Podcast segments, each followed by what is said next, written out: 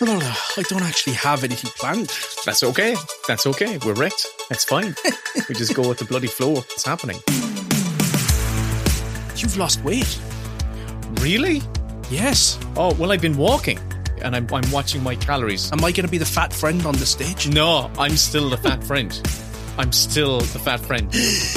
I had a friend that took a photograph of me, a candid snap of me in the pub, and he put it into the group chat as like, "Look who I'm out with. I'm, I'm out with Kevin." And I had an existential breakdown for the rest of the night where I just thought, "Oh my god, I've turned into my 70 year old dad." it was really shocking, and that's a nice segue for de aging. Oh, honestly. I'll use small words that you'll be sure to understand, you warthog faced buffoon. What you just said is one of the most insanely idiotic things I have ever heard. Everyone in this room is now dumber for having listened to it. What did you say? You are a sad, strange little man. Don't call me stupid. Hello, and welcome to the Best Bits, a movie podcast where we pick our favorite scenes from randomly selected, weirdly specific themes. This is your co host, a writer of uh, how many films have I done? One and a bit. and three and a bit episodes of TV. And I'm joined, as always, by my co host, a writer of three films plus a Christmas special. You will, you will, you will, you will, you will, you will. You will! Will Collins. How are you getting on, Kevin Lehane? What's the crack? Good to be here. I'm fucking exhausted. I'm tired too. I wish I could de-age right now. Just put on that beauty filter. That's all you need. I have all the beauty filters switched on. I'm all on right now. My, my computer is chugging. The RAM has been sucked up, trying to take the wrinkles and harsh life off of my face. I don't think that light is your friend, so we should turn down the light in the. That's a Simpsons reference. I'm not calling Will old. It's awfully dark in here. Light is not your friend. All right, let's do this thing. Oh god. Oh my god, de aging. Yeah, were you thrilled? Uh, I'll tell you what I can tell you. Go on. I remember when de aging was first spoken about, and it was like, oh, it's going to be this cool new thing, and it was for X Men: The Last Stand. And I would expect you, of all people, would understand my feelings about the misuse of power. Ah, power corrupts and all that. Yes, I know, Charles. When are you going to stop lecturing me? When you start listening. and I remember seeing that film and seeing the de-aging effect in that film. And And I remember thinking, oh, that doesn't look very convincing. Mhm. It was like the skin wanting looks like it wants to slip off their face, and their teeth are moving around. It's weird. Why did they look like a Kardashian? but that only came about in 2006. Wow. So in 16 years, there haven't been that many de aging films. A lot of Marvel, They're Marvel. That's what primarily I'm thinking Marvel. Star Wars. Disney have a fierce hard on for it. There's well, there, there's a few outside of the outside of that, Yeah. definitely. Oh, hang on a second. Oh, oh, Disney used it for Tron as well. Dad. I'm not your father, Sam. And I'm very, very happy to see you. That was an early one. Yeah. Yeah. Yeah. yeah, yeah. Uh, Yeah. You look at you, the enthusiasm, the enthusiasm. I, you know, my, I think they've gotten better in recent years. I think the Marvel movies, like you know, the Samuel Jackson one was pretty decent. Um, yeah, but Black don't crack. I mean, they didn't have to do much there. Just take his eye patch off, and suddenly he's like, "My God, it's a young Nick Fury." They've de-aged him amazingly, but yeah, the early ones, the Michael Douglas one, I didn't like. Nah, It looks so weird still. I'll tell you what my favorite de aging scene was to get the ball rolling. Wow, you're starting at your with your favorite. Wow, I've got one You- I could share. I'm you, but you Benjamin buttoning this. Oh, I'm shit, going okay. right back, Right. Okay. and my pick is not Benjamin Button. Oh, okay. Do you know what it is? Well, uh, okay. Do you want me to try and guess? Right? All the clues I've given you. Is this is this uh, Actually, you tell me. You tell me what your pick is, and then I'll tell you what mine is. okay? My pick.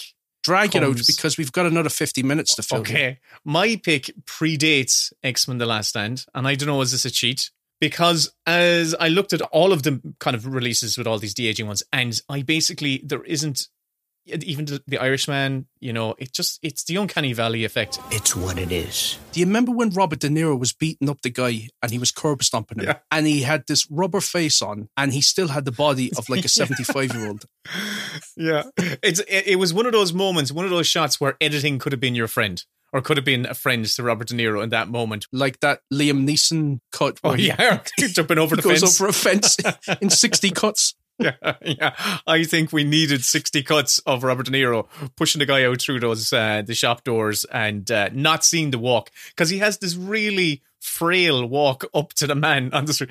But I went for a cheat answer, right? And my cheat answer comes from 2002 and it is from The Lord of the Rings Two Towers and it's the de-aging of King Theoden Mm-hmm. when we meet him, he is old and decrepit and almost like there's you can see the cobwebs in his hair. Which one was he again? He's the the king of the Rohan riders, and uh, he's the you know Rohan. So he was Were they like the goodies? he, they're on the horses, the ones on horses, The horses. The horse people. Okay. the horse people. Actually, I think the colloquial name was were they fighting? the horses. Were they fighting with the Frodos? They were the horses. Yeah, the, the horses were fighting the Frodos, and then there was the the pointy eared lads, and they were just And- fighting with anyone. They were just collecting all the rings. So it was like Sonic. That was. it was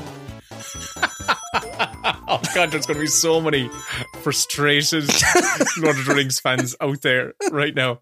But, but my favorite age scene comes for the moment where Gandalf sees that he's under the influence of Wormtongue, who's under the influence of Saruman. I release you from the spell.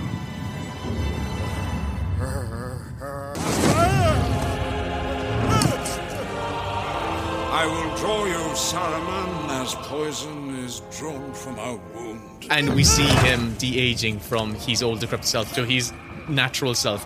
And the special effect is, is him actually becoming younger. And so in actual fact it's a cheat because his younger self is how he looks. Bernard hill looks in real life. So that was my preferred de-aging scene. Yeah it's a cheat. And mine is actually from the Last Crusade. If you rewind the ending when Donovan drinks the wrong cup, if you rewind it, Right. you get to see him de-age. it goes from a skeleton I, know a pile of dust he turns from to a uh, John Carpenter into James Cameron.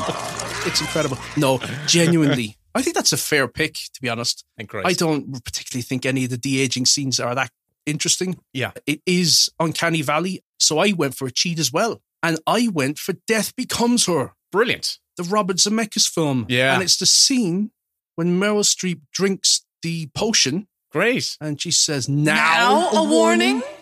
And as she's leaving the mansion, she looks at herself in the mirror and she starts to visibly de age. Her boobs lift, her bum tightens, her wrinkles on her neck disappear, and Meryl Streep goes from a woman in her late 40s into a woman in her early 30s.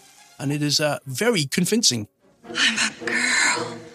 And it's also a very good film. So that was my pick. great film i haven't seen it since uh, when it came out mid-90s David Kep. since the mid-90s wasn't it I think it's a great satire and Yeah. it's so funny. And I love the scene at Bruce Willis's funeral, and they're just these decrepit creatures hidden under shrouds at the back of the church. And it's a really oh, they're they've turned into witches. Yeah, it's a, Yeah. So that so that's your favorite pick for de aging scene. So, So are you going to go backwards and do the history of de aging, or um, discuss de aging? yeah, so X Men, X Men, right, and um, they've done it.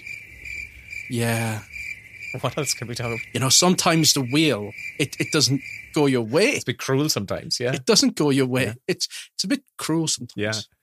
But but listen, Marvel have used de aging quite a lot. Yeah, Michelle yeah, yeah. Pfeiffer, uh, Ant Man sequel. Michelle Pfeiffer. Am I right in saying that she was in that? I don't know. Um, The research here. what you have for your tea?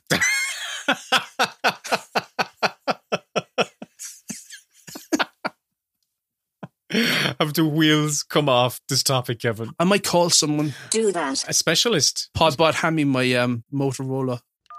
See if anyone can come in and help us out. right? oh, jeez, he actually does have a motor phone. Would you look at the state of it? You can get disinfectant wipes now, you know. Jesus, who am I gonna call? I'm after dialing the ro- uh Hi Yeah, are you free? Oh shit! He's at the door. I'll get this. You actually do have someone coming. We really need to take some of those chains off the door. Like we don't need to be that reinforced. Oh Jesus!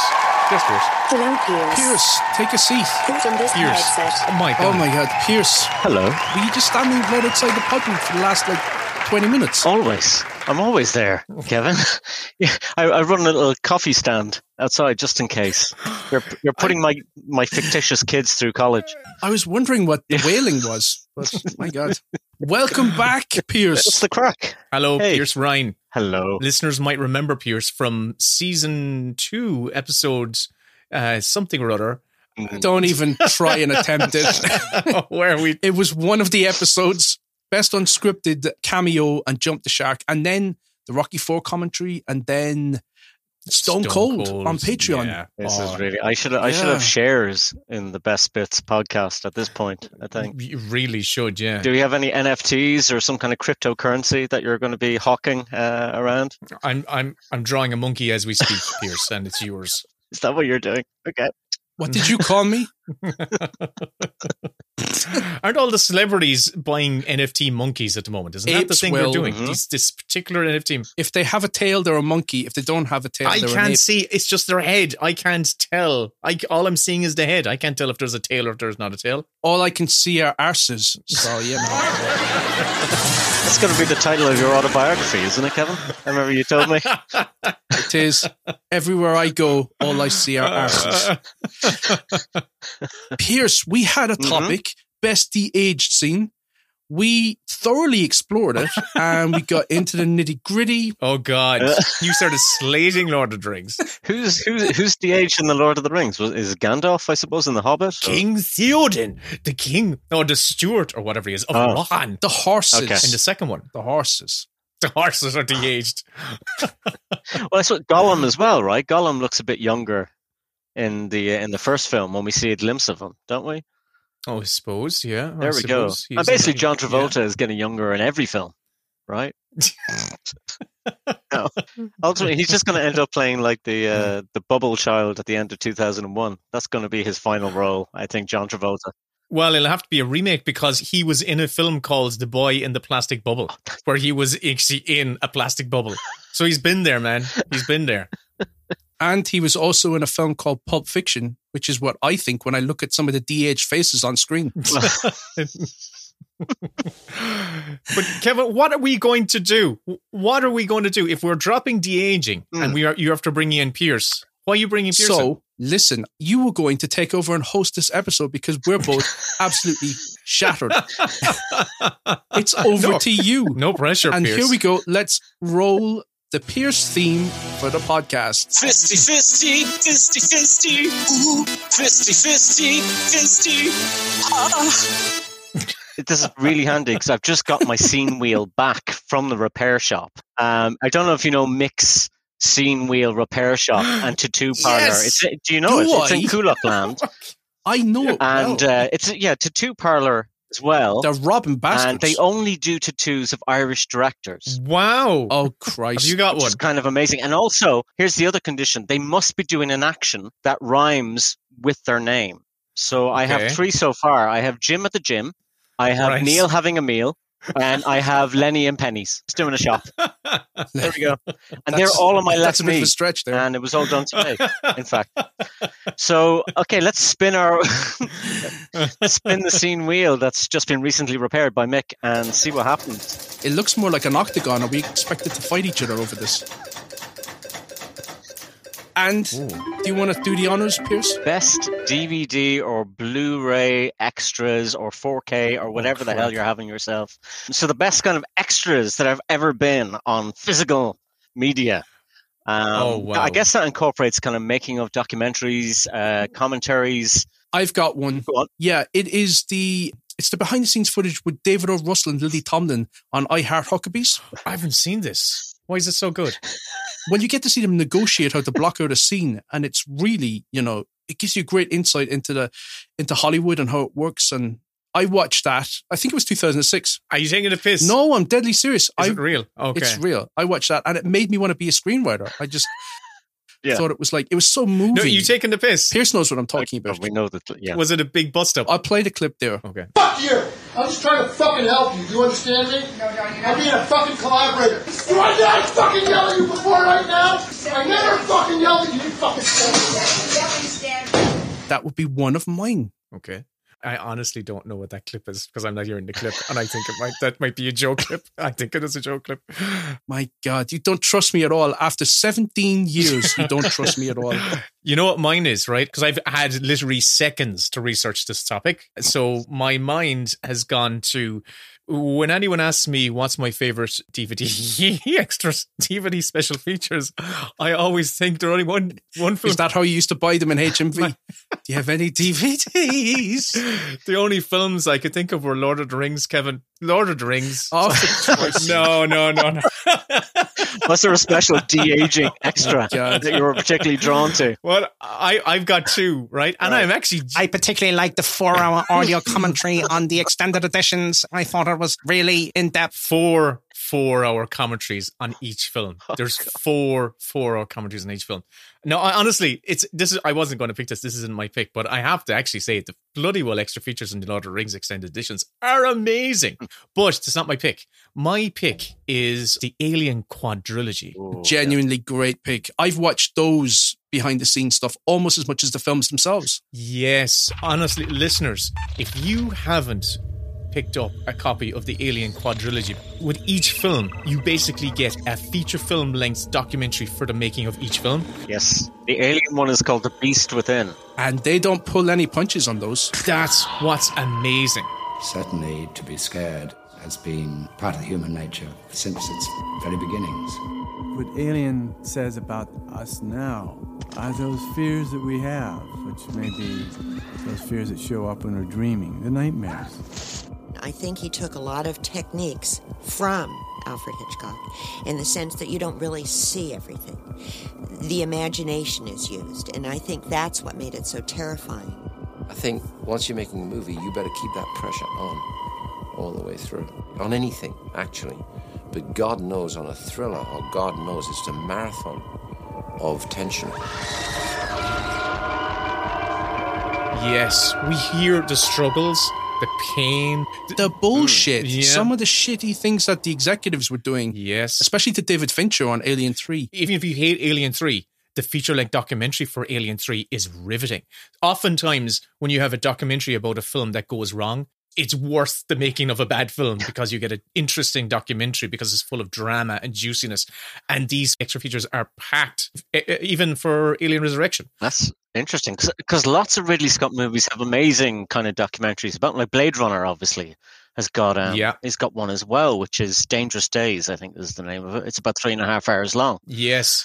Is that the one? That's not the one that Mark Kermode made. It's not. No, it's not. No, no, no. No, no. What was the Exorcist one? The Fear of God. The Fear of God is so good. That was yeah, great. yeah. Yeah. Fear, Yeah. That wasn't the full title of it. The Fear of God is so good. That's what it sounded like. This is cinema as magical incantation, and as any sorcerer's apprentice knows, even good magic can be dangerous. But that's right. I remember like those documentaries on, on BBC when they were first um, shown, and then of course they're ported over onto onto DVD. But um, they were amazing. That's when you first saw the Spider Walk, wasn't it? Remember they had unearthed Yeah. the footage, and it was the first time Yeah. you had seen any of that. He also did a brilliant one on the French Connection, I think, as well, which is also on the DVD. But what was really important about The Fear of God is that that led to a tidal wave of support for unbanning that film. So, Hmm. you know, the power of that documentary, you know, it can't be understated, really. That's right. And there was like a freaking cut then that came out afterwards with the like the spider walk and everything reinstated into it, wasn't it? Or or was the cut that you've never Yeah, seen? definitely. Yeah. maybe uh, I think Yeah. it was called. You know, Yeah. but yeah, no, all those document. I I mentioned this to somebody there before, but if you go on the Magnolia uh, DVD, and by the way, most of the a lot of these documentaries you can find on, on YouTube now. Obviously, you know, people have just ripped them and, Mhm. and put them up. That's also one of the things I like about this new age is although I, I think there's a big difference between documentaries of films before they're coming out where it's almost like it's it's marketing EPK stuff. it's I hate advertising the film. I hate. Yeah. Yeah. But there, there are a lot of really interesting, what- sort of, yeah, um, but- like the David O. Russell one. the David O. Russell one. yeah, which shows you, yeah, it- the only way to direct is to shout at people. Ah, you see, I knew you were taking a piss. I knew Um, it. That's clearly the way to direct and get. Uh, that's clearly the way to get the best out of people is just to shout at them. Oh, Um, but the making of Magnolia documentary, you go, you can find it on YouTube. It's called uh, That Moment, and it's about seventy something minutes long, and it's brilliant because it literally goes from him writing the script all the way to the premiere.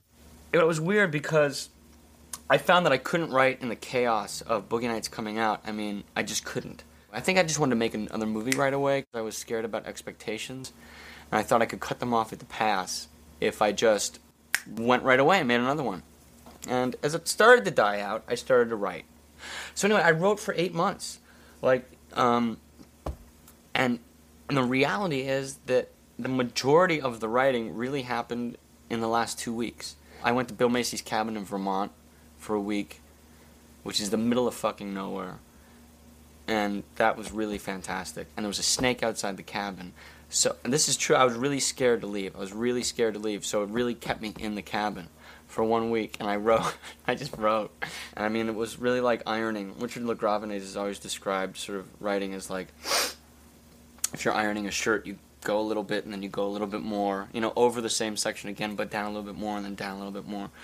And that's kind of what it was like. And those two weeks, it was just like, You see a lot of stuff that you wouldn't normally see in a documentary. For example, there's a bit, and they're in the middle of shooting, and he finds out that basically some of the budget, there's some of the budget has been taken away, or there's some kind of stuff going on that he wasn't aware, and literally it's just come to light. And all of this has been filmed, and normally you would imagine that that would be edited out of a documentary, but they kept it in. It's really, really interesting. It's in- what's also interesting is, is seeing him. He's continuing to write while he's filming which are just kind of going, Yeah. where are you finding the time? For God's sake, do you ever Mhm. sleep Yeah. to do that? I mean, he's literally coming in with new scenes that he's written that night, you know, after a full day's shooting. It's quite, quite incredible. I watched. My, I didn't know what Magnolia was, and it's paint. I I rented it and the DVD, so it was just in the uh, dawn of DVDs. So I'd Hmm. actually rented a DVD from Xtra-vision, and there was but there was this really surly guy working behind the counter, and oh god, he just almost turned That might have almost turned me. me off films. Uh, That's what I'm, that's what I'm insinuating, Kevin. Um, but but I went home, watched the movie. I loved the film. I went to the extra features, watched that documentary. I loved the film even more. Then I went back and rewatched the film. Mm. It was so raw and honest, and as you said, candid. There was moments there even where it almost feels like it's like drunk footage of then one of them yeah, it's like their own personal, like home movie kind of. Like there's bits Exactly. when he's on, on set with um, Philip Seymour Hoffman, and they're just having a laugh, basically. And he's kind of sugge- he's he's showing the camera this is how Phil is going to do the next scene, and Phil just has to go over to the mantelpiece and open up a cigar box. But like the way the Phil he imagines is going to do it, basically he finds obstacles everywhere on his way to the Yes, cigar box and is yes. rattling around everything. So he's turning what should be just, you know, a five second scene into like two minutes long, basically, you know, a- a, big character kind of moment. It's just fabulous. Yeah. It's in the era just before everyone got publicity managed, before social media hmm. basically took over, where people's guards were down a little bit more. And so an extra camera in on the set was just like, oh, look, no one will ever see this. Yeah. Fact, you know what you what, what you're talking about there, Will? You can actually even see it with the like the DVD releases of Paul Thomas Anderson's movies because Hard 8 Mm-hmm. or Sydney, I think he calls it, that has fabulous, two brilliant commentaries on it. Again, you can find these commentaries on YouTube okay. where he's really, really candid about the filming of this and basically the trouble that he had with the production company. And he had to basically steal his own movie in order to bring it to Cannes. Oh, I remember this now. Yeah, and he goes into a load of detail about it. It's really well put together because you got uh, Philip Baker Hall as well, kind of chips in. There's lots of the cast kind of talking, and they're talking very freely. It's my first movie, and um, it means a lot to me. It kind of became a bastard child for a little while, but it's mine now, um, and I love it, and, and there's a lot to say, so I'll start saying it. The reason why the, the, the titles are at the beginning is because of a guy named Robert Jones, who's one of the producers of this movie.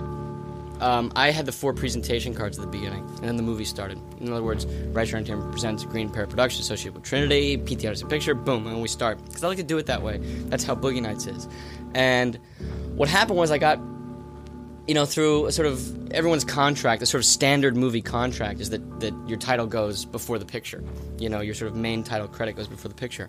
Now, considering that I'm friends with everyone who's on this movie, with the exception of Robert Jones, everyone agreed to waive that right um, except Robert Jones, who had been uh, essentially kicked off the movie by Rysher Entertainment. So before that came to light, I had to get his permission, and he said point blank to me, I will not waive my right to have the main title at the beginning. So therefore, I am essentially forcing you to put the main titles at the beginning. It's, it's the same with like Boogie Nights. Yeah. Boogie Nights got two brilliant commentary tracks. Him just on his own. You're listening to a guy who learned a lot about ripping off movies from watching laser discs with director commentary. Some of this movie comes from me, sure. I don't know what the fuck I was thinking. When I sat down with Mike DeLuca, I had just come from a situation where I'd gotten so royally fucked over. You know, and I just came at him and he was like, calm down. What the, what the fuck is your problem? Maybe someone else would want to meet Robert De Niro or Tom Hanks or something. I wanted to meet John C. fucking Riley. Every single thing he does makes me laugh. What the fuck does that have to do with anything? I'm pretty egotistical and proud of this movie. This is a giant cock. Macy gets the gun, and this crowd of college kids cheers. Now, then he shoots them,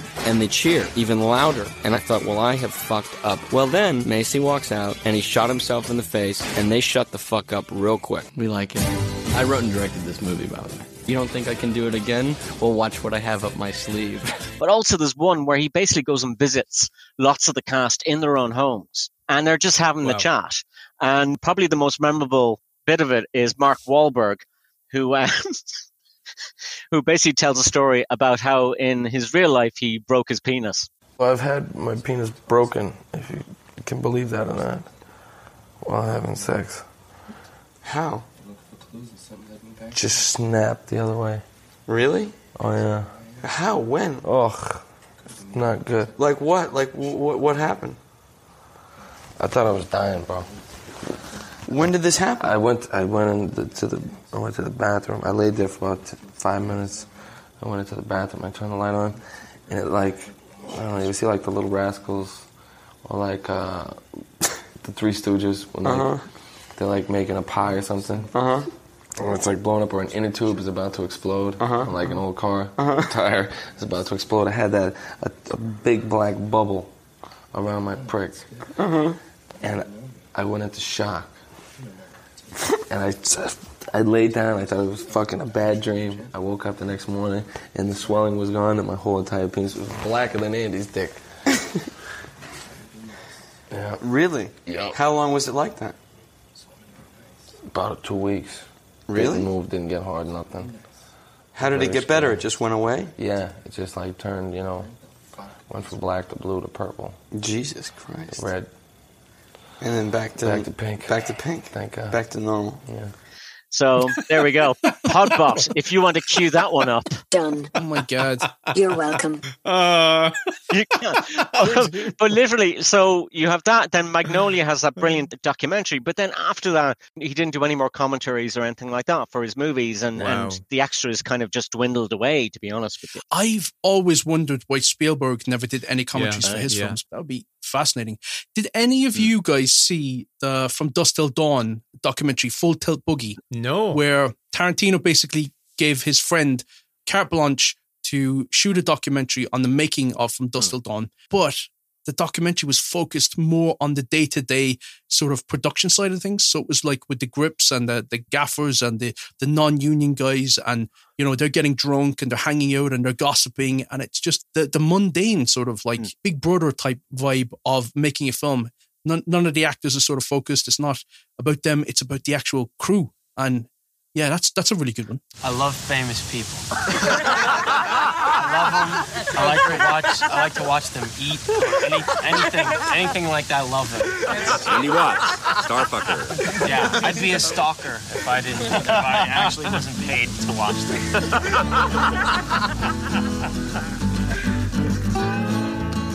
Why do you like working in the film business, Kenny?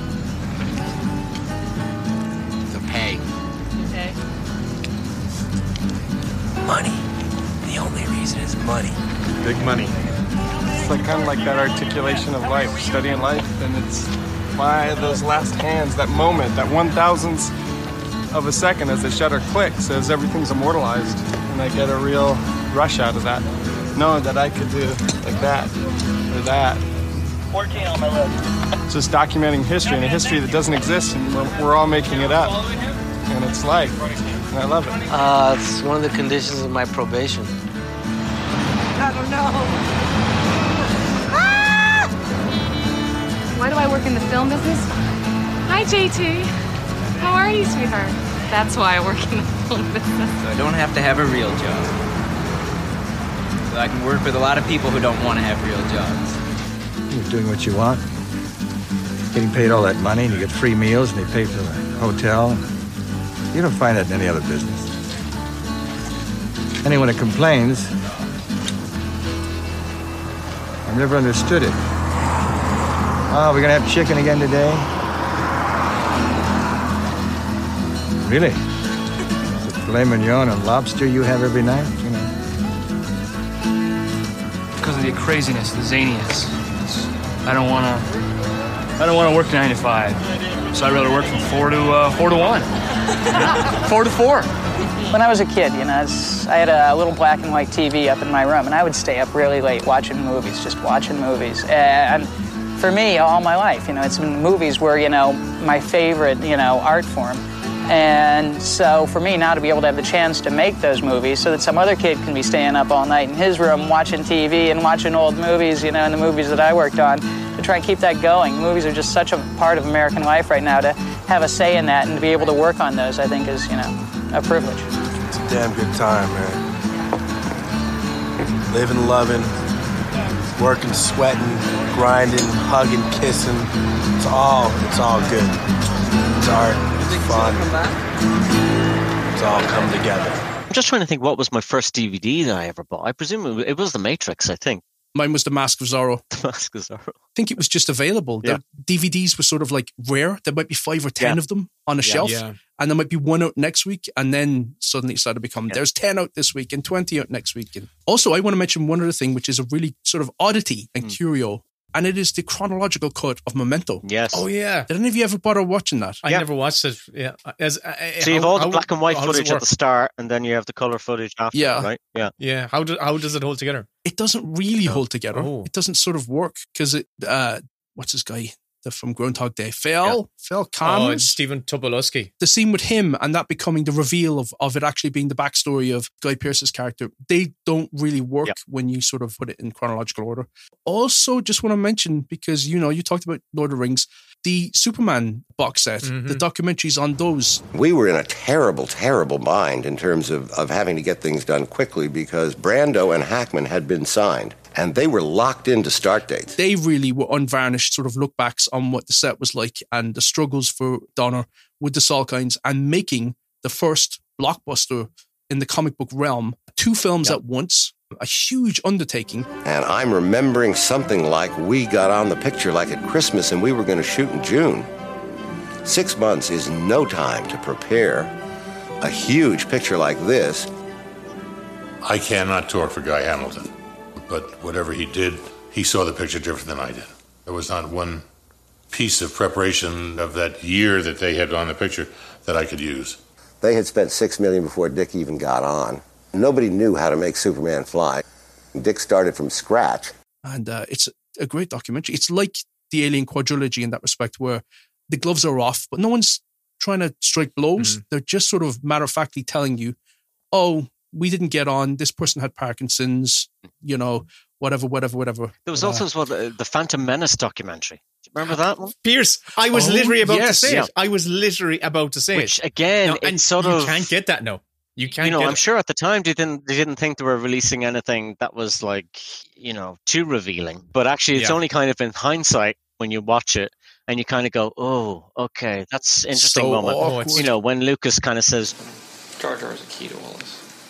If we get Jar Jar working, because he's a funnier character than we've ever had in any of the movies before.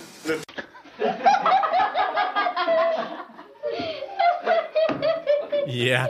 Oh, you're like, oh god, no man. Oh. There's also this bit where they showed the like the rough cut to the staff again to the guy, you know, the, the- inner that's the circle for the I'm first thinking of, time. yeah. And li- like literally, it's like, okay, let's do this. And it's like cut to two hours later. And just you can see the, the blood has kind of drawn from people's faces. Yeah. And they're kind of like wondering what, what the. And even Lucas is there going, It's a little disjointed. Seems like a lot of short scenes. It's bold in terms of jerking people around, but I may have gone too far in a few places. Yes. Isn't it? And he goes, Uh, it goes from A to C, but it needs to really go from A to B to C. We're kind of missing B. Yeah. So we need to find a B somewhere. It's you know it's emergency stations of like, how are we going to fix this? How are we going to fix this? And boy, did they. but it's on. I'm sure it's one of those documentaries. It's on YouTube. You don't find it on the. It's on YouTube. It is on YouTube, what it's yeah, yeah, It's so well. it's so good. And also, as well, you get to see um, Spielberg and Lucas just hanging out like two movie nerds on the set. Yeah. And basically, Lucas is kind of showing him around, and he shows him one of those droid things, and the arm falls off, and they're trying to put it back on. Spielberg's like he's a enabler. This is going to be the best movie ever made, George. gonna. This is going to It's gonna be break all the It's records. It's going to be amazing. It's going to be amazing. It's kind of sweet their friendship in that respect. It is. Yeah. It is. And actually, But, you know, yeah. when you mentioned earlier on about, you know, it's a shame that Spielberg hasn't done um, commentary tracks. I always remember the was a Lawrence of Arabia uh, documentary, the one that's on the DVD, with him talking about it. Because Oh, wait, he was waxing lyric about David well, yeah, Lean. that he watched What? it with David Lean, and David Lean basically gave a commentary to him. I was involved in the restoration of Lawrence, and I remember the honor of sitting next to David the first time we showed him his own film. And he watched it for the first time in a long time with us, all finished, brand new answer print on the available printing stock that was much better than the available printing stock he had in the 60s. But instead of being quiet and watching the picture for his own pleasure, he wanted to talk me through every single scene. So I got a kind of what we have on our DVDs today, where you've got the director talking about his film while you watch the picture, you got the narration on one track. It was exactly the experience I had, except it was live. And David Lean is next to me, giving me all the details of how every single sequence was shot, where it was shot, what Peter O'Toole was like that morning. That was a good morning for Peter, a bad morning for Peter, what it was like working with Omar Sharif, what it was like working with Alec Guinness again. I mean, David was narrating the backstage how I made Lawrence of Arabia while we were watching together Lawrence of Arabia restored. It was an amazing couple of hours for me. Could you imagine, like, how, you know, it's such a pity nobody was able to record that. Yeah, it is such a shame. My God, that would be amazing. Imagine. Nowadays, you've got to sign up to a podcast to hear an audio commentary. It's tragic. Please consider becoming a Patreon member, where you will enjoy bonus commentaries. but you know, again, the great thing is that like so many of these commentaries are on YouTube, and you can like you know it's it's quite easy to download them as MP3s, put them on your phone, and they're basically like a podcast. So if you've run out of episodes of best bits to listen to, you could actually then listen because they are sort of like mini film schools. Some of them, yeah, they are. Mm, they're quite They quite are. amazing. Ours are especially. yeah, I'll give you just a couple of more examples of the um, Werner Herzog's Yes, commentary on Aguirre, uh, Wrath of God is flipping brilliant. Um, first of all, it's Werner Herzog, right? So you know you Mhm. would listen to him reading the screenplay to Tenet, and you know Yeah. that would be the first time any of us will have heard the screenplay to, to They are going backwards. There we go. Now they are going forwards. and now everyone's going And it, backwards. tur- it turns out if you make a film in the Peruvian rainforest with Klaus Kinski, you may come back with a few stories. So I got a Werner Herzog uh, box set, which Yes. includes the documentary "My Best Fiend," the documentary Yeah. Herzog made about Klaus Kinski, Yeah. and that's great. It's great. That's I mean, listen, it's, it's, all it's behind worth scenes listening to and- this commentary just to hear him describe uh, Kinski as a pestilence on the set. Yeah. It's so it's so good. I didn't realize that they met. Like he knew Kinski since he was thirteen. They Yeah, apparently were yeah. in like boarding houses or something, uh, you know, for like rogue kids or whatever, and they were kind of put together. And he said even then, this Kinski was doing unbelievable scandals. Which was just like fantastic. Um, Also, I Yeah. just want to mention one which is an absolute classic, and this is also on YouTube, and it is the Danny Dyer and Nick Love commentary for Outlaw. All right, so listen, the bottom line is this film got a fucking hostile reception when it came out. A lot of people, a lot of the press didn't like it and that. They thought it was fucking too violent. They thought it was glorifying violence. They you know, the maddest thing is they thought it was about a fucking country that doesn't exist. They're saying that what you know, the, the, the press was saying, oh, how can you fucking say that about this film? You know, how, how can you say we live in a lawless country and there's nonsense running around, there's people running around stabbing each other? And like, what fucking papers you reading, you dozy cunts? No star. I've never, I've never seen no stars before. You fucking slaves. It, it takes you to film school. Yeah, it's Danny Dyer Film School, the best kind of film school. I've never seen Outlaw. I'll give you another commentary as well, which is on YouTube as well. Um, Spinal Tap, because Yes. the commentary that we got on the DVD over here is the cast as the characters. So they're in character Yes. doing the commentary, and they're very upset when Marty DiBergi. Hello. Hello. My name is Marty DiBergi. It's the I'm a guy. filmmaker. I make a lot of commercials. Yeah, he takes a lot of shit, don't you? Shh, now, let- let him have his Relax, say, let him have his say. Doesn't look Italian, does he? In I don't think DiBergi is I think he changed name. his name, you know. I think so. Really? Yeah. His real name was De Bergamo. No. De Bergowitz. No. De Bergowitz, yeah. De Bergowitz. I think he's a, he's he's a uh, one of those um Redefine the word rock and roll. Yeah, he is one of those. Check it out, De Bergowitz. Their exuberance, Yeah. their raw power. I don't, I don't know why we trusted him.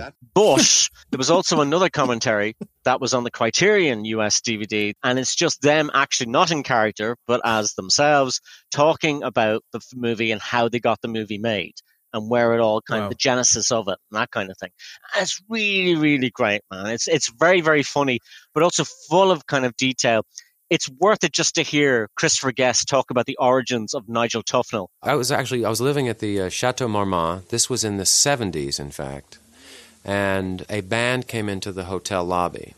I happened to be sitting there, and uh, Englishmen, and they came in with the manager, and they were checking in, and the manager said to one guy, "Do you have your bass?" I said, I, "What do you mean?" He said, "Do you have your bass?" I left it at the airport. He said, "You left your bass at the airport?" He says, "Yeah, I left it there." He said, "Well, go and get it." What? He says, Your base. Where's my base? I don't have it. He says, You left it at the airport, you nit. So did what? you said you left it. Left what? And I'm not exaggerating. This went on for 10 minutes, and I was just entranced with this. And finally, he said, Go and get it. And he said, Go and get it. What? It's your base, you nit. Go and get your base. Where is it? At the, airport. airport. So finally, this went on for 10 minutes, and I thought, well, you know, this, this has to be, we, we need to do this here. but it's just basically Nigel Tufnel and just not understanding anything really about the world and kind of just talking in that kind of English accent. It's it's fantastic. You also kind of hear as well that they were given fifty thousand to write the script at first draft, and after a couple of days they realized Wow, that's a lot. that was a lot Back then. back in the eighties, yeah, early eighties. Sorry, I was. Uh,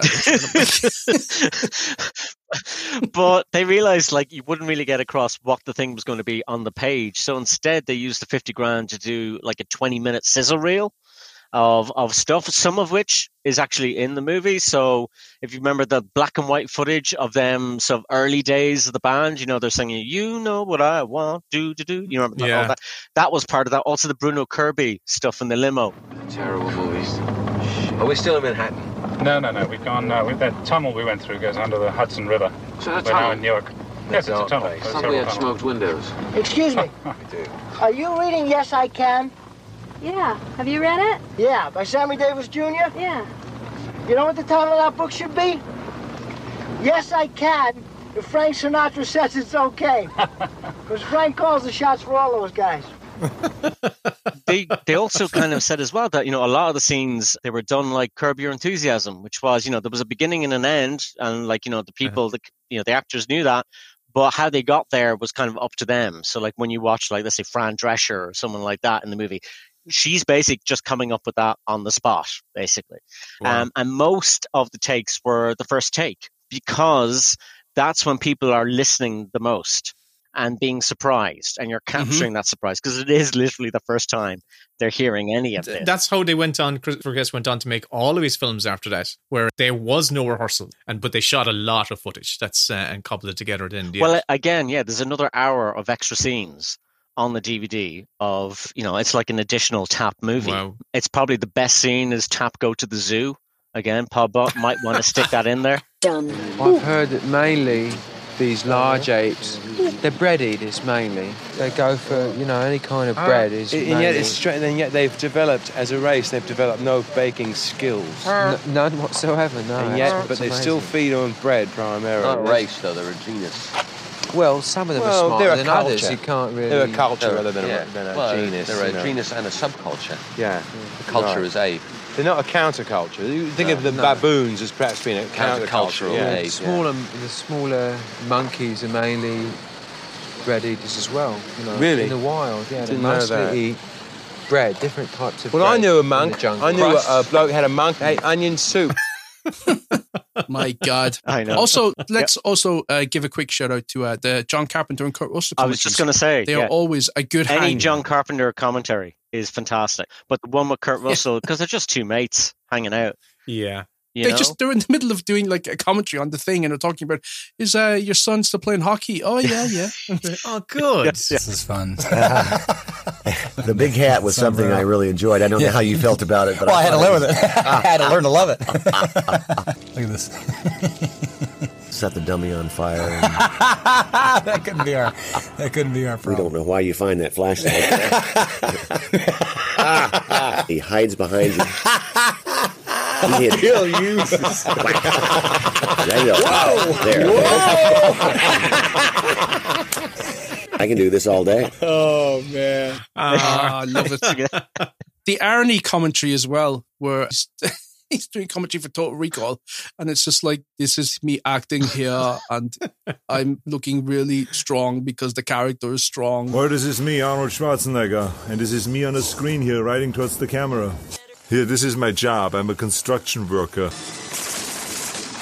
I continuously used him as a human shield. Now I threw him down the escalator.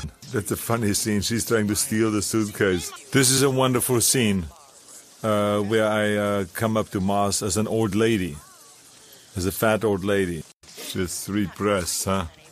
That's the one with the three breasts. Oh. God love him. That sounds like my that sounds like my He Werner no, he had Herzog. no impression. idea. He went in and says, "You're doing audio commentary. What not- do you mean audio commentary?" It's just like, yeah, well, you just talk about the movie. Well, I will talk about the movie. you know, and he, one more, one more, because this is a screen, One This is a screenwritery one. Okay, uh, Chinatown, David Fincher and Robert Towne, and it- Oh, it's also on YouTube. So no excuse. is this an audio commentary or what is it? Audio commentary. It is Wow. fascinating, and Fincher talks a lot in it. And you're kind of getting almost like two commentaries for the price of one. I mean, you're getting Robert Towne telling you how he wrote Chinatown and why, um, but also you're getting a whole lot of Fincher and kind of understanding the kind of director that he is and what makes him tick, and the things that he responds to. Stuff like the way that Polanski frames a scene, even down to really small details. I've asked you this before, but I, I, th- I think it's good to finally put it to rest, which is somebody once pointed out to me something about this movie, the visual motif of this movie, and how unbelievably relentless and perfectly formulated this this the visual motif which is and you've told me that that you were unaware of it but the notion that throughout the movie there's a running gag of two objects that are similar and one one of which is flawed. And it begins with the watches here and the watches get wound and they get left under the tire and one of them gets crushed. And later on the glasses that are going to be found in the saltwater tide pool one of them is broken and the sunglasses that that uh, Nicholson wears out in the orange groves when he gets hit, and one of them lenses breaks. When he follows Evelyn, he goes out and he breaks one of the tail lights. It can even take it as far as the nostril that gets slit, and the imperfection in in Faye Dunaway's eye, even through to the the sister daughter that you have these two. And was that at all discussed ever? No, it was never discussed. And uh, I was as surprised, I guess, as anybody when it was pointed out to me. but it was operating. I was dimly aware when I used the flaw in the iris that there was some uh, leitmotif going on, but I didn't really pay that much attention to it. It's so funny because it is one of those things where, especially when a movie achieves the kind of status that this movie has in terms of you know its value to film students, you know there are people heap meaning onto uh, onto pictures and and and so it becomes one of those things where when it was first told to me I thought that is the most brilliant thing I've ever heard. And the fact that the creators of this film could have kept that front and center and that that was part of their the way they stitched the whole thing together and I'm so glad that when I finally brought it up to you you, you rolled your eyes and and laughed. yeah, no, I it was operating at a, a, level of which I was unaware, and I don't think Roman was either. Imagine working with, with Fincher; he must be just every single detail, mm-hmm. just like I'm under a microscope. You know, the guy Great doesn't crack. doesn't miss a thing. Great crack, yeah, yeah. So relaxed, so so, so relaxing. But um, Do you remember when he trolled Ben Yeah. Affleck and uh, he said that um, they had to shut down production on was a Gone Girl because uh, the character wouldn't wear a, a Mets hat or something like that. It was. Oh, yeah, yeah. something. And is he, or is he Yankees a Boston hat, fan wouldn't or something like that? Affleck, or, yeah, Celtics or whatever. American sports. Um, and it was all bullshit. He was just making it up. He was just making up to to poke fun, and um, people took it seriously. Talking about things that aren't As they all want to true. do. He tells Towne about this theory that somebody told him. So Ah, Robert okay. Towne had no idea that that, that was there. no idea. So it does kind of show you how much we can read into things and that, you know, the people themselves weren't aware of, you know. He's also fascinating just about Nicholson's character as Definitely. well, just again, as screenwriters. Yeah. Just talking about how it was like a reaction to the sort of classic private eye character that doesn't do divorce work. But like in his experience, the most successful private eyes all did divorce work. But he also made a point of in a lot of scenes, you've got Nichols, you got Gittes basically Right, um, right. telling the audience what his code is and making sure that they understand that he has lines that he won't cross. You know, so he does have some kind of morality. So then when you see like John Huston and when the whole thing kind of unravels at the end and the evil of John Huston's uh, Noah Cross character, it really, you feel it hits home with, with Nicholson's character. It means something, you know, there's a heart there to be broken. But also said they had a great line. They had a great line about character. Character, character is layers of dysfunction. I suppose that's true because people are just layers of dysfunction. Just, I was going to say, look at us, but no, don't. Fantastic. And do you want to spin the wheel one I'll give, more it, I'll, time? give, I'll give it a go. It should be well oiled by this stage now. Mick said he was really going to do a job on it. There we, we go. did three the last time. Symmetry. Hopefully, this is a, an easy topic. Okay. Let's see here. We got uh, best trailer. Oh my god, best trailer. Google best trailers. There's one that immediately comes to mind for me. Go on. I tend to remember the trailers that let me down the most. So great trailers, but the film then is terrible. Yes. Okay. It right. is Yes. uh, the US domestic trailer to Prometheus. Oh, Hell, okay. yeah. Yes. That trailer kicked Yes. ass. A king has his reign.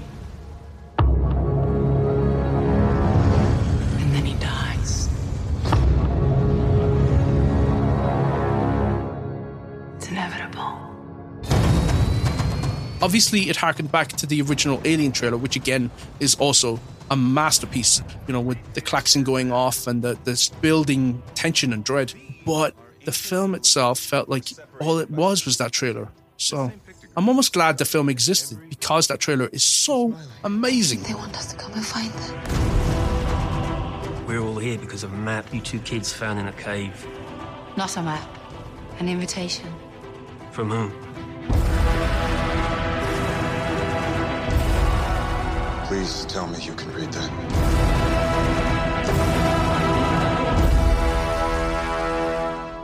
Prometheus, are you seeing this?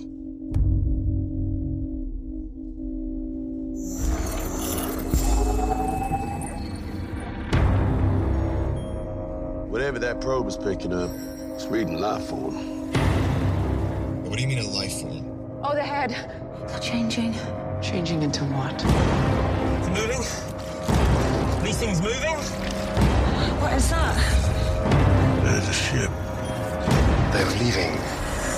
To go where? Earth. We were so wrong. Take us home! If you don't stop it, there won't be any home to go back to. Where's that door open?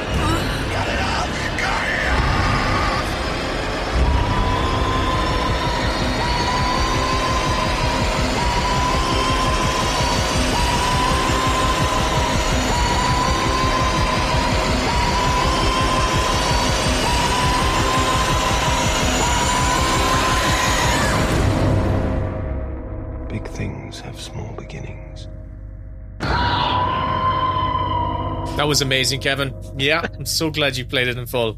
That was incredible. Isn't uh, since we were talking about like documentaries and stuff, isn't there a brilliant documentary about the making of Prometheus? I haven't watched it as well, which is better than the movie. It would have to be because it also interviews the original writer. Oh, um, Jon Spaihts. Jon Spaihts, yeah, and he's quite mm. kind of candid, basically, about you know his role and then what happened when what's his name took over. Damon Lindelof. Yes. Yeah and the changes that were made. You don't normally get to see the original writer talking on the documentary. For some reason, you know, production companies don't like that. I wonder why. That's why we start podcasts. Do you know other trailers that I really like are the ones which are bespoke. Mm. They're not actually cobbled together from footage from the film. Actually, it's like a, a scene in mm. itself. And one coming to mind is the Dirty Rotten Scoundrels trailer. This Christmas, you'll want to see a movie that cherishes good human values. It's more of a teaser trailer, but it's the one with Steve Martin and Michael Caine, and they are walking along a harbour and they pass an elderly lady who is hobbling along. And as the trailer comes to a, an end, Steve Martin gently pushes the lady into the river, and it's um, it's very funny. Be looking for this Christmas, then you won't want to see dirty, rotten scoundrels. yeah. Well, I think we might have mentioned this before, but the Godzilla ones, obviously, as well. The oh yeah, 1998 with the I foot. That, oh that yeah, Godzilla with the museum one and the fishing one. The museum one was again, like you said, a bespoke, not in the movie, just shot Yes. for that teaser thing. And also, there's an in joke, obviously, about Jurassic Park because you've got all these kids on a school trip looking at a Tyrannosaurus Rex. Weighing more than four metric tons. You know, they're saying this is the most fearsome predator ever to be on the planet Earth, and then this huge Godzilla paw comes down through the roof of the museum and crushes it, which is pretty cool. This creature was believed to be one of the largest predators who ever lived on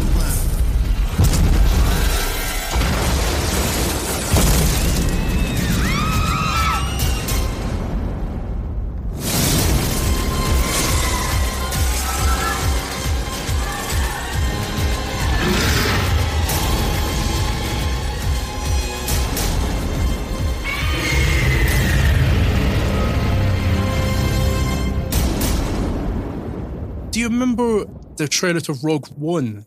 That was cobbled together with footage that never ended up in the film. It was like alternate cuts, and they were adding in Tie fighters and stuff that weren't there, Mm. and that was a cracking trailer. But yeah, a lot of that stuff just was not part of the narrative of the film. We have a mission for you. A major weapons test is imminent. We need to know what it is and how to destroy it. Is that clear? Yes, sir. And that's happened more and more. Also, this isn't a, a, a kind of a new phenomenon uh, at all. You know, you can go back to Psycho. Psycho, uh, the trailer for that is basically six minutes of Hitchcock walking around the set Oh, giving and kind of teasing you. Yeah. It, uh, I tell you what it reminded me of. It mm-hmm. reminded me of one of those. reminded me of one of those Irish Times property videos. You know, where the video goes in and shows you around the house. Good afternoon. It's but it's Hitchcock showing you around. You know, Here we have a quiet little motel. terrible things happened Yeah. here last week. You know, I, I couldn't possibly begin to describe. And eventually, he gets to like the bathroom, you know, and Yeah. uh, and the shower, and he's kind of like, you know, oh, they've cleaned all of this up now. It's a big difference. You should have seen all the blood.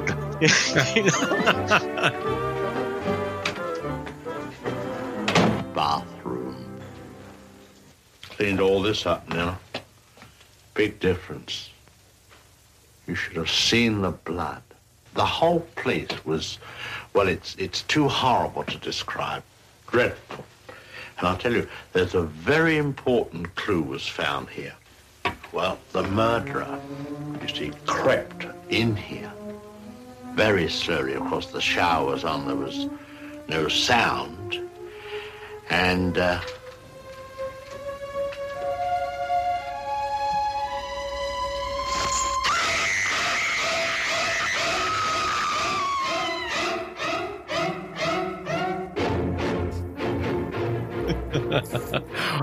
you know, when, when he comes to the foot of the stairs, he says, "You should have seen the body. It broke his back uh, on impact," and it was like, yeah, it's great. It's a great marketing, uh, clever. It's marketing awesome. device. I think like every Yeah. director should be made make one of those kind of trailers. You know, just walking around the set explaining their movie. You know, with a, a wink and a nod. I've mentioned this before on the on the podcast, but I worked for a producer who said to write the trailer first before you write the draft, and I'd never heard of that before. That's, Um, that's too much so- work. You just write the poster. Write the poster.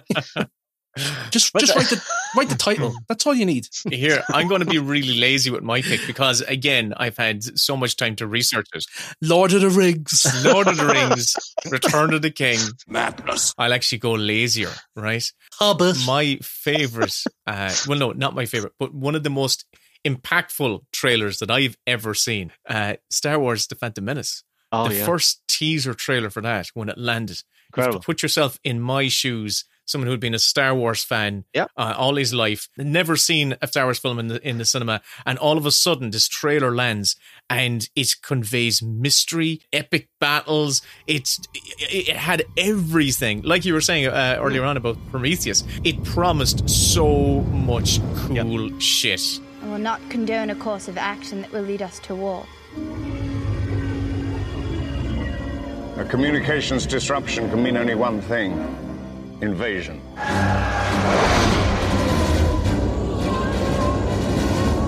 At last we will reveal ourselves to the Jedi. At last we will have revenge. Begin landing your troops.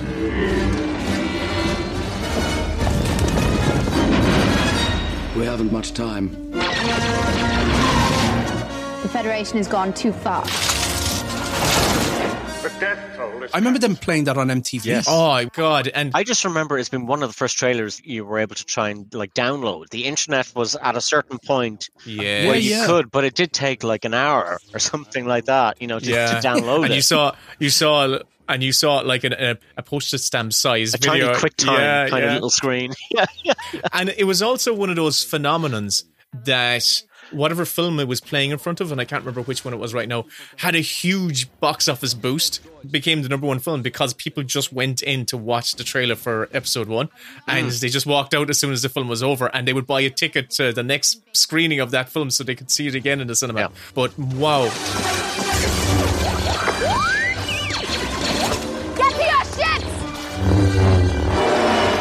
never get me onto one of those dreadful starships. Always two there are a master and an apprentice.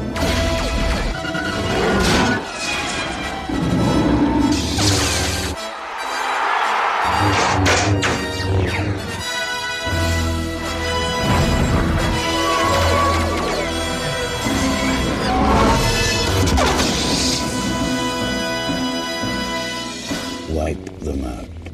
All of them.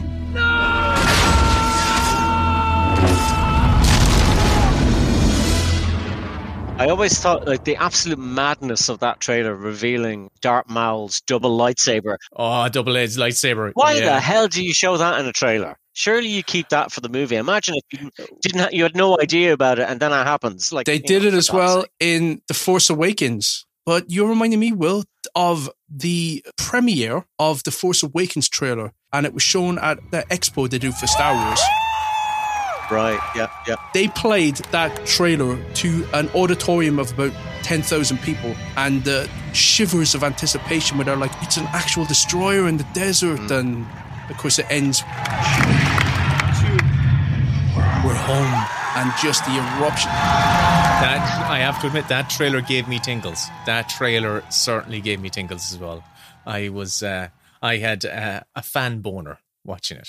Oh, I'm going to mention as well because one of my favorite films is uh, Halloween.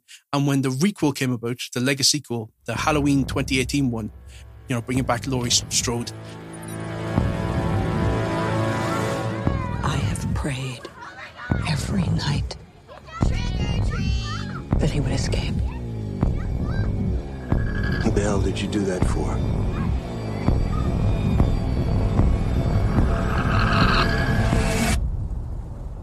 So I can kill him. and it's just like cutting to the shotgun going off. It's like this is fucking this is movies. This is cinema. His home. I need to protect my family. You have no security system, Karen. Mom, you need help. Evil is real.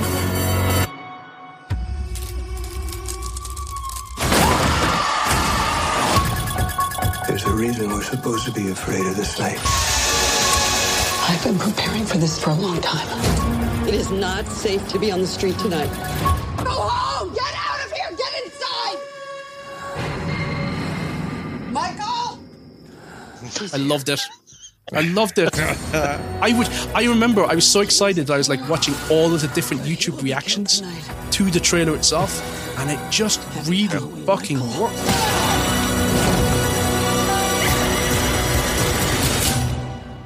I'll give you a couple of more obvious ones. I suppose Citizen Kane.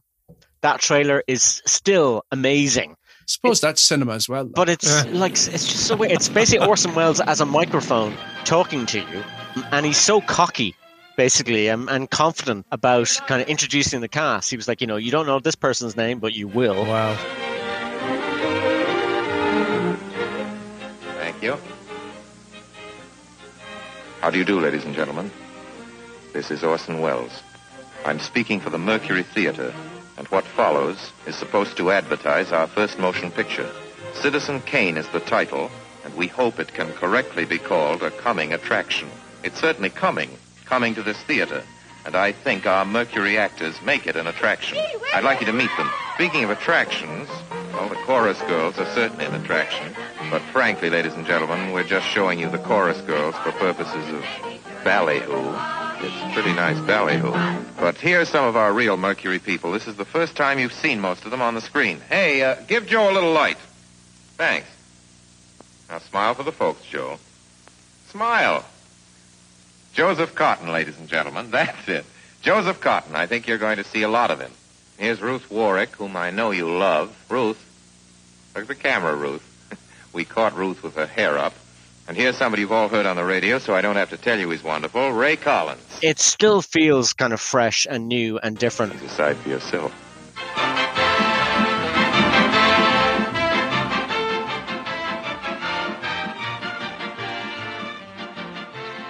And one other one as well, and probably the funniest trailer. Um, Oh, here we that- go. It's going to Oh, be grabbers, isn't it? It's going to be grabbers. um, you know what? Thanks, man. Uh, the Jerry Seinfeld documentary, comedian. Oh, I haven't seen that. Oh, it, it's well, it's interesting. It, it, it hasn't aged that well, unfortunately, because well. Uh, basically Jerry's there. You know, he's the whole conceit of it is that he's done he's done Seinfeld. The series is over. He's done his special, which is basically all his greatest hits, and now he's thrown. He's never going to do any of the old material again. It's just going to be all new material. So it's him starting from scratch, and you see what a painful journey it is to put together like an hour of stand up. You see him like in comedy clubs, just like literally just failing, Yeah. you know, like flat on his ass. And in fact, even the audience kind of going, "Is this your first time doing a comedy Oh, gig?" wow. You know, Mr. Seinfeld. Um, and there's also a young comedian as well who's kind of on the way up, trying to kind of make his way. So there's kind of a dual narrative going on. But ultimately, uh, Seinfeld's story ends with him going to see Bill Cosby. So um, Oh. I'm basically telling him, you know, advice. it is one of the honors of my life to know you. And it's just like, oh God, man. Okay, that hasn't aged well. But the trailer is fantastic. Okay. The trailer is again bespoke. It's Hal Douglas, the dean of East Coast trailer narrators, in a world. That guy. Oh, bring him back. Right? Yeah, that guy. And it's just a, a sketch, basically, of Oh, him that was great. trying to Yeah. do, uh, you know, they want him to do the, the narration One for the trailer for this movie, and he just can't stop. You know all of these cliches Yeah. in a world. You know, as you know, a renegade cop, you know, a space station. Whoa, feedback. All right, let's try this. This is the voiceover for a comedian movie trailer. Take one. In a world where laughter was king. Uh, no, in a world, Jack. What do you mean, no, in a world? It's not that kind of movie. Oh? Okay. In a land that. No, in a land either. In a time. I don't think so. In a land before time. It's about a comedian, Jack. One man. No. When your life is no longer your own. What What does that mean? When everything you know is wrong. That's wrong. In an outpost. No. On the edge of space. There's no space. A girl. No. Two girls. No. Now. No. More than ever. Stop it. A renegade cop. I hate you. A robot renegade cop. You're fired. You're fired. No, you're actually fired. I'm fired. Get out of the booth, Jack. No, I like it in here. It's fantastic. The Mad Max trailer, Fury Road. Oh yeah, that was a good one. Yes, that was powerful. That was absolutely. I just quickly googled their Best uh, trailers. I googled, I googled Greg movie trailer, and um, they came up. Do you know? I, I obviously like I my my blinkers are on tonight, but one just popped into my head that another uh, one that was very formative for me was the original teaser trailer for Aliens. The one that's just like uh, like bitch is back. No, no, it wasn't that. There was there was no dialogue. It Oh. was just it was a teaser. So it was all like like hard cuts against harsh music. And it was really, really oppressive and scary and terrifying, just like that sharp music. And I was terrified of the film just from the trailer alone.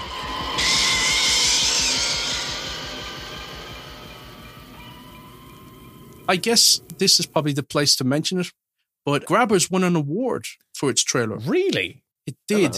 There's an actual Yeah. award show for trailers. Next thing you'll be telling me there's a podcast for best bits. Oh, Jesus Christ. Come on. Are you serious? Like, Awards, awards for trailers. Come on. I'm deadly serious. Just like, you know, advertising companies give out awards, they have their own trailer houses, have their own award show. Advertising Well- companies don't like to slap each other on the back. Come on. They would be totally against that. The Golden Trailer Awards, they're held at the Saban Theatre, and Grabbers was nominated for the Golden Fleece Award. And it was up against Hit and Run, The Last Stand, and The Man with the Iron Fists, and Grabbers won. And basically, what the Golden Fleece means is that it's a great trailer for a terrible film that duped the audience.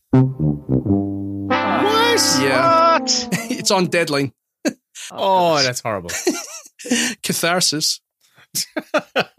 well, it's good to vent it here. It is. It's good to vent it on. Yeah, I think it's important to get off the chest. The whole lot of them bastards. You're throwing a party. It's a welcome party for me. But you're leaving in a fortnight. It's just a goodbye party, whatever. Tequila!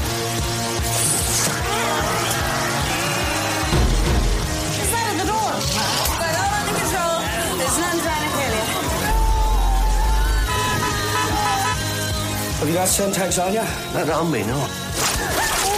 I'm pissed. It's okay. I'm all right. You know what? We've talked about extra features and audio commentaries. We've talked about trailers. We've talked about YouTube a lot. And Joe Dante has a YouTube channel called Trailers from Hell where they do audio commentaries to trailers. And it's a great site and worth checking out there. Wow. Well, there we go. Pierce, thanks for having us on your show. Listen, thanks, lads. You know, it was great. It was such a it was so fortuitous that I had the wheel all repaired and everything and ready to go. Thanks to Mick in Kulakland. And you know, can I put an order in for coffee for the morning, Pierce? Because I know your operator Yes. stall is Yeah, it's doing great business, by the way. So could I get some coffee in my coffee in the morning rather than just hot water? I like civet coffee. You know, it's the one where it has to be digested by a civet, one of those little ferret things. And um, that's all I drink. It's that or basically Nescafe.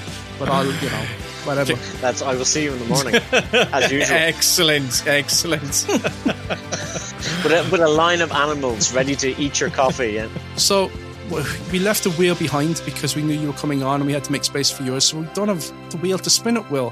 One of the first times we've never done it. Oh, yeah, okay, we'll sort it out. And this is so exciting. We'll sort it out. So it's it's a blind episode for next week. Okay. Pierce, where can people find you? On Twitter at Pierce's Writings. that is right. Yeah, Pierce is writing. And how do you spell that? It's P E A. no, it's not.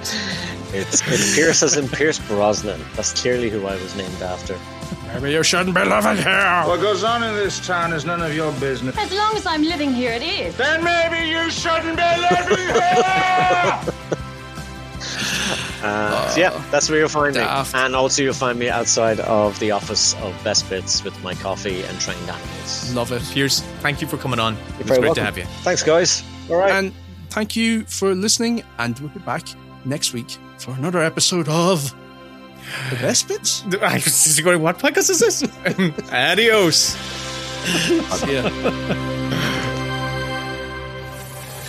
The Best Bits podcast is produced by Will and Kevin. All audio clips and music heard in this episode is the intellectual property of the respective copyright holders, and no infringement is intended. If you enjoyed this episode, please like, share, subscribe, rate, review, all that good stuff. If you have any notes, comments, scene suggestions, or just want to get in touch with us, email us at bestbitspodcast at gmail.com. I love you to death. And Love it's, you to death, son. And it's jog on, eh? Good night, cunt. And here is a clip from the lads' latest mini bits bonus show. The full episode, plus 100 more, are available on their Patreon. Mini bits. Another new episode Patreon podcast. Of this Patreon podcast. Exclusive. Exclusive.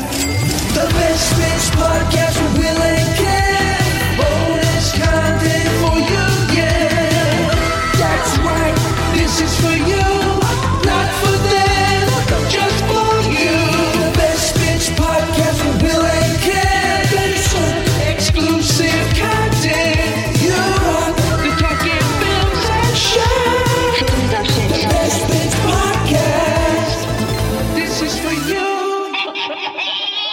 Kevin, how are you? Hi, honey. How are you?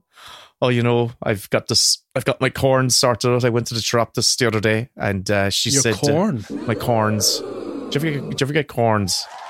No. Did you know what a corn is?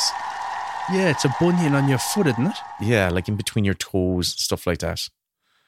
Do you, Um, do you not wear any shoes like around the house? You walk No, around I, I, barefoot? I wear no. It's the opposite. GA shorts. It's the opposite. I wear incredibly tight shoes, like those Chinese women Oh, who get their feet bound, who had their feet bound, like you know, before the turn of this Yeah. last century, and so they had incredible corns and bunions. This is a great opener for a mini bits episode where we get people disgusted. Squally, it's episode 73 of the mini bits. I'm Kevin, you're Will. This is our Patreon podcast. Thank you to all our lovely patrons. Yeah. A few of you have jumped in recently. I don't know what we said. We try to goad people into joining up every single episode, and then every so often it's like a lot of people join because of one specific episode. And Yeah. I'm like, what did we, how did we say it? What did we say on that episode that's different to the other 270 episodes? Maybe it didn't sound as desperate.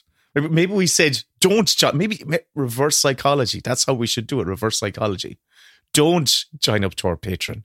Don't. It's, Cancel. don't. Des- Everybody cancel. you don't deserve to be in this group. We don't want you. We don't We like the don't look of you. you. We don't. We don't need anybody. it's just us.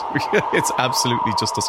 Hey, should we tell people we we did? I don't know. Maybe we shouldn't say it on mic, especially so early. We did an interview with the Irish Examiner last Friday. We did, Yeah. and uh, How do you think yeah, I? How do you think I did? I, I, I think you did all right. Like you didn't interrupt me once, so I was delighted with how I came across. But you know, there's no sort of time limit on this. We don't know when it's going to get posted. One of our friends was saying, Kathy at the cinema was saying that their interview with. Did they do the Examiner as well? It was six Uh, months yeah. before it posted. And, and the Guardian, I'm pretty sure they are they were profiled in the Guardian as well.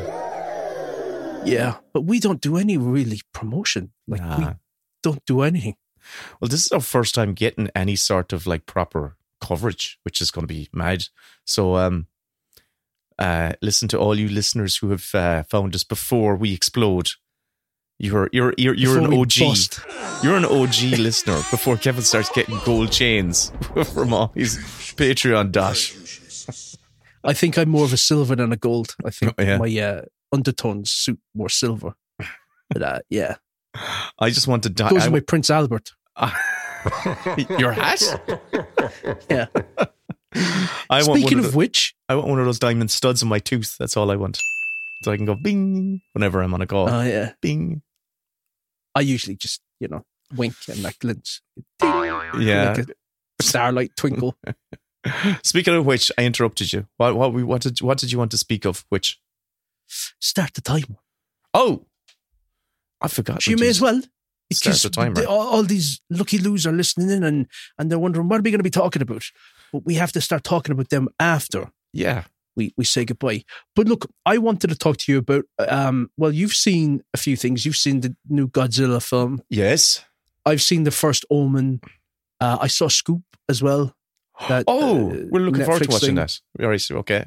Okay, I'll save my thoughts. And Right. um, what else did I see? I made notes, but sure, You it doesn't did. really matter. I think I saw that. And I was going to go through all the summer releases and see what takes your Oh, fancy. Okay. Okay. I'm looking forward because I don't actually know what's what's on the horizon. So um, I'm Well, the Joker 2 trailer came out today. I saw it. Yes, I watched that. hmm It reminded me of Chicago.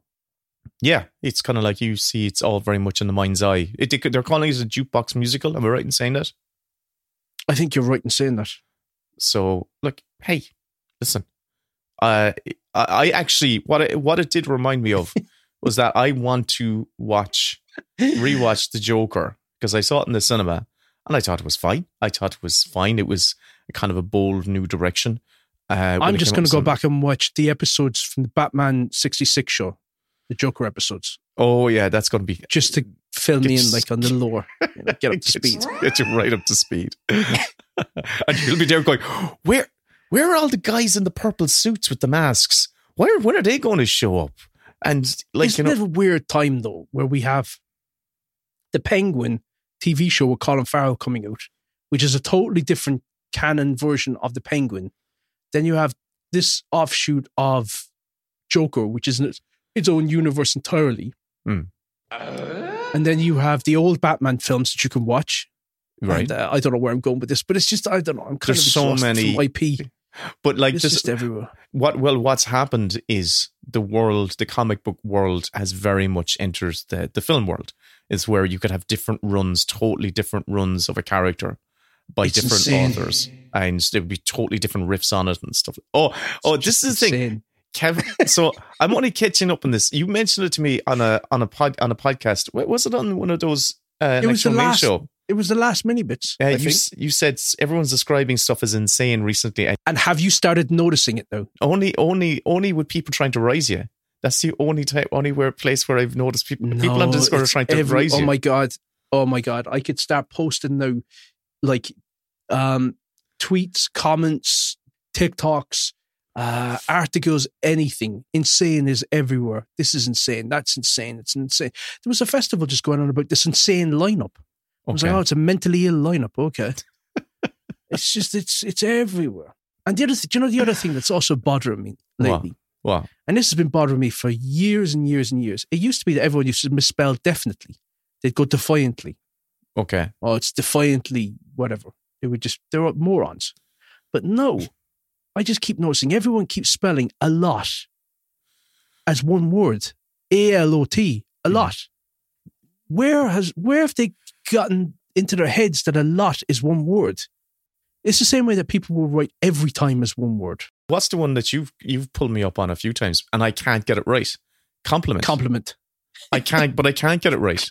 It's like the But you I. because I told you the other day. Yeah, and I went searching for it and I couldn't find it because I had to actually had there's to an- use it. If there's an I in compliment, it's Yeah. I'm paying you Oh, a ah, compliment. That's a good way to remember it. Okay, good. And then I, I wrote that to you. but you did, and I went to try and find it because I was I would found myself writing the word compliment, and I went, "Shit, Kevin." But, like, but you, you gave me a thumbs up, which meant in my world that, yeah, I read that. Thanks. But I did, right? I'm talking about a couple of days later when I was faced with the exact same hurdle of writing the word compliment. I went, okay, what did Kevin say again about compliment? There's an I and the E. What did he say? So I went searching for it and I found it, I think. And I went, oh, the eye is paying me a compliment or I'm giving you a It's compliment. insane how little you can retain information. It's insane. Come here, let's start talking about what we watched. Come on. Did you start the timer? Yeah, it's it's gone. It's ticking. It's ticking down. The world's going Ah, to explode. you know I have to put in the sound effect? I have to. I have to line Oh. up all my sound effects. When you said start I the have like, timer, I have a whole it's- fucking. I have a whole soundboard here. Jesus Christ! Where's me fucking? What? Where's me ding dang ding? Here we go. The timer has started. There we go. There we go. Yeah. Right. Right.